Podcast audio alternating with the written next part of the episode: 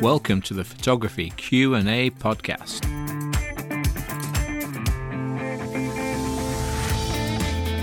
Hey, how's it going? I'm Andy Jones and this is episode 32 of the Photography Q&A podcast. So this week I'm going to talk about pet photography as a business. So my original idea for this podcast was for me to start a new photography business and let the listeners follow along. And I was going to report back every week that I got a client, I charged this amount, I did this, this, and this. So it was either going to be headshots or pet photography. Headshots looked like it was about to win, but then COVID 19 joined us and I had to shelve that idea. Um, it screwed everything up. So, and that's why we're doing the photography Q&A podcast.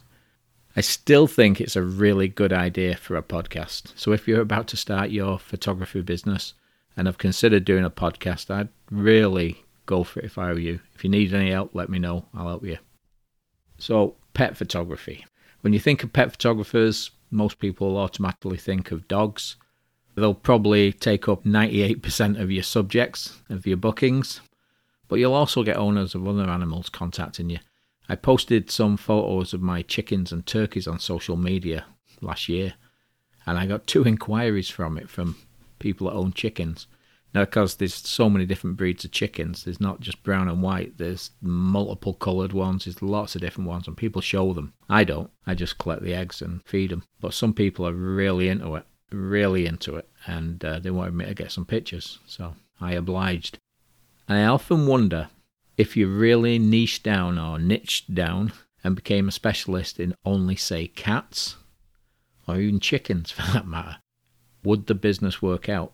So I did a search, and there are people that just do cats, and they are incredibly beautiful pictures, some of them. More studio related, some people are doing shots in the home. A lot of black and white of cats look beautiful, really nice.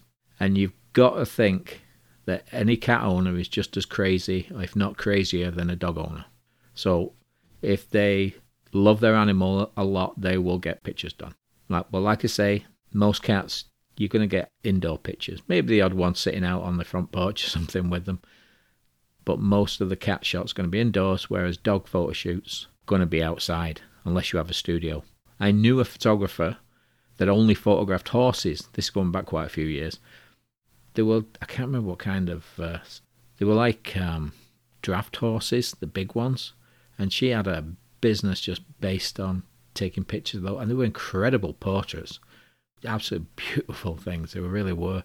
So don't only think that dogs are your is the only option. There's plenty of other animals out there, and people are crazy about them.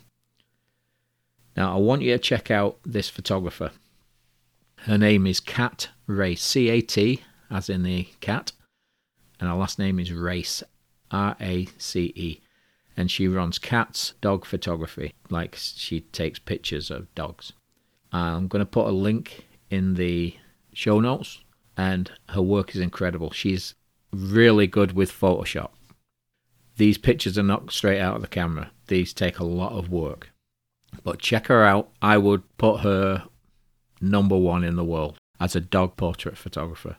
She's incredible, just beautiful work. And I wish she would do a course. She does workshops in England and she's doing one in South uh, California, I think, next year. But if she did a course, I would take the course just for the Photoshop side of things. Just beautiful pictures. They really are stunning. All right. Equipment. An entry level camera body in most situations is going to be fine. The odd time you're going to do in pictures of a dog while it's running, you'll still be good. You want to get good lenses. A kit lens will not do. The 18 to 55 millimeter is really limiting in lots of ways. So you need good lenses. So your lenses need to cover everything from 24 to 200 millimeters. If you want to shoot zooms, then a 24 to 70 2.8 and a 70 to 200 2.8 lens. Now, actually, you could get both of those lenses as f4, and they would work also. The 2.8 it gives you more chances of getting a decent picture that's not grainy in dim light. Uh, certain times of the year when it's overcast and you're in some woods somewhere, you're going to need the 2.8. But like I say, you can get by with the f4. Shooting prime lenses with focal lengths of 24mm, 35, 50, 85, 135, and 200 is another option. Uh, photographers like certain lenses. Some people will shoot an 85 and a 35, or 24 and a 50. But you're going to be carrying a lot of lenses. Now, they're not heavy, not like the zooms, but you're going to be carrying quite a few options with you. A lot of people will shoot, say, the 24 and 35 primes and also carry the 70 to 200 2.8 zoom with them, or f4 zoom. That's a good option. The 70 to 200 zooms, the especially the 2.8 one, it's considered a sports lens, so it's got an extremely fast autofocus on it. Put that together with a good body, and you will be able to capture anything. All right, so lighting is very important for dog portraits outdoors. And if you go to see um, Cat's dog photography website, every picture she takes has flash. A husband controls the dog, and he either holds the light as well, or, or the owner holds the uh, softbox. Just a small softbox, nothing major. You don't have to light the world, you're just lighting up the face of a dog. So, a speed light flash, like a basic flash that goes on top of your camera, will work great in a softbox. But you really do need an assistant, like I was just saying with uh, Cat's dog photography you need someone to hold the leash and someone to hold the softbox. So if the owner comes with some with a helper, then you're good to go. You could even put the softbox on a small stand or even mount it on a tripod. That'd be better. Then your legs are uh, a bit more stable. But if it's a windy day, you're in a bit of trouble. So you really do need an assistant of some kind, someone to hold the light, someone to hold the dog's leash if you need it. Don't worry about dog pictures with a leash on. You can Photoshop the leash and collar out afterwards. If you don't have an assistant and you have no way of using off camera flash, using on camera flash will also work. You just don't have the same amount of angles to use the light from, but it will still work. And when I say on camera, I don't mean the pop up flash on your camera. You should always disable that. That's of no use to you as a photographer. I mean mounting a speedlight flash on the camera.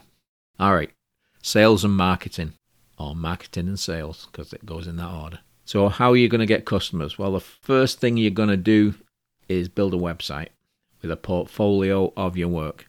If you don't already have a portfolio, you need one. Offer free sessions and get three or four photo shoots done and use those for your portfolio. You also need to start at the beginning, you need to start an email list. To build your list, you're going to have a call to action on your website, which could be a free 8x10 print for everyone that has a session with you. Or could be something as simple as sign up and we'll let you know when all the seasonal specials are and if you've got any openings available. And every month you're going to send everyone on that list an email with your promotions. Every month.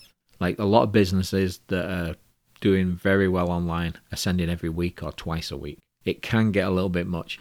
Not everyone's looking for pictures every week, but if you send one every two weeks, just go for it, try it. Once a month minimum.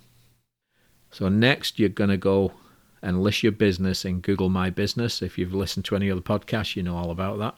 It's free, it'll put you at the top of the Google search results. All you got to do is a Google search for Google My Business and sign up for an account. The next step in your journey is Facebook.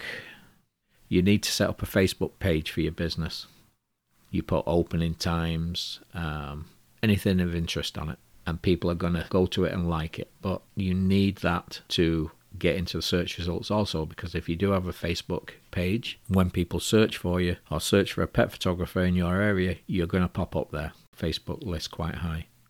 Once you've done that, you're going to search for Facebook groups for anything pet related in the groups in your area. You're going to join in the conversations. You're going to let them know you're a pet photographer. You do not try to sell. Never try to sell. Show them pics of your latest shoot and ask them what they think. Get feedback from them. If you do nice work, you'll get plenty of feedback. Just show them pics from your latest shoot. Ask what they think. If they like your work, they'll book you. They'll come looking for you. They'll find you. You could start paying for Facebook ads, but be careful, educate yourself before jumping in. It can be really expensive and money disappears extremely fast. So, as far as selling goes, your options are selling just digital files, selling products in person, in person sales, or products online. Digital files should not be offered. Most people just see them as a cheap option, like they're taking part of the work away from you. You don't offer those.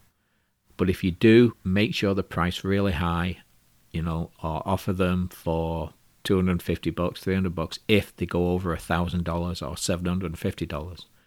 But if they just want to buy them straight out, put them at $1,000, put them at 750 make your money. But you do not give them away cheap. Your next option is selling products. So selling products like frame prints, canvases, acrylics, books, albums, lots of stuff can either be done through your website or in person.